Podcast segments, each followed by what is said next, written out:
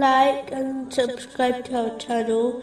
Leave your questions and feedback in the comments section. Enjoy the video.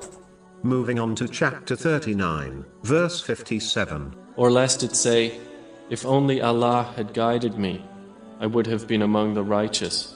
It is important that a person does not adopt a stubborn mentality. This will prevent any good advice penetrating their heart. An open mind is required before a person can accept and submit to the truth in both religious and worldly matters. One should not adopt the mentality of some who make their mind up beforehand about a matter and then search for evidence to support their belief. If they cannot find any evidence, they simply intentionally misinterpret information in order to fit their ideals. This was the attitude of many of the non Muslims of Mecca, who predetermined their belief and only debated with the Holy Prophet, peace and blessings be upon him, for the sake of argument. Chapter 43, verse 58. They did not present the comparison except for mere argument. Allah, the Exalted,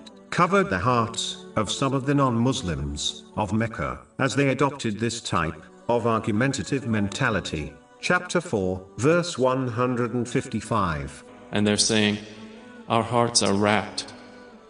Rather, Allah has sealed them.